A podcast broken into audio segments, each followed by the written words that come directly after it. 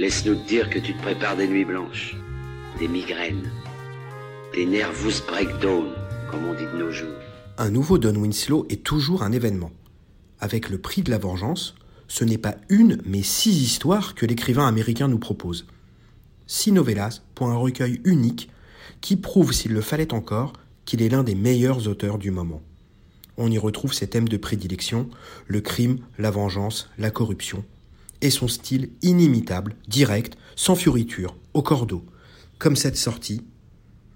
La seule chose qui lui paraissait plus improbable que de bavarder avec un journaliste du New York Times, c'était de se torcher le cul à la paille de fer.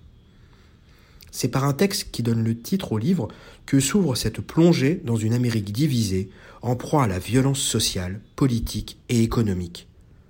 Eva McNabb est opératrice d'appel d'urgence pour le 911 quand elle reçoit une alerte sur l'assassinat d'une policière et l'enlèvement de son équipier par des narcotrafiquants.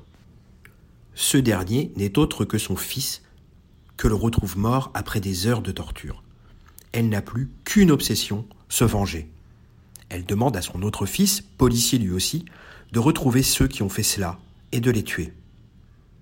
Outre cette histoire située à la Nouvelle-Orléans, Winslow nous fait découvrir la Pacific Highway, Hawaï, le zoo de San Diego, dans une nouvelle très drôle avec un singe armé, et la frontière texane, avec la dernière chevauchée, une critique acerbe à travers les yeux d'un flic de l'inhumaine politique de Trump face à l'immigration. Si régal de lecture. Le prix de la vengeance, de Don Winslow, traduit par Isabelle Maillet, est paru aux éditions HarperCollins.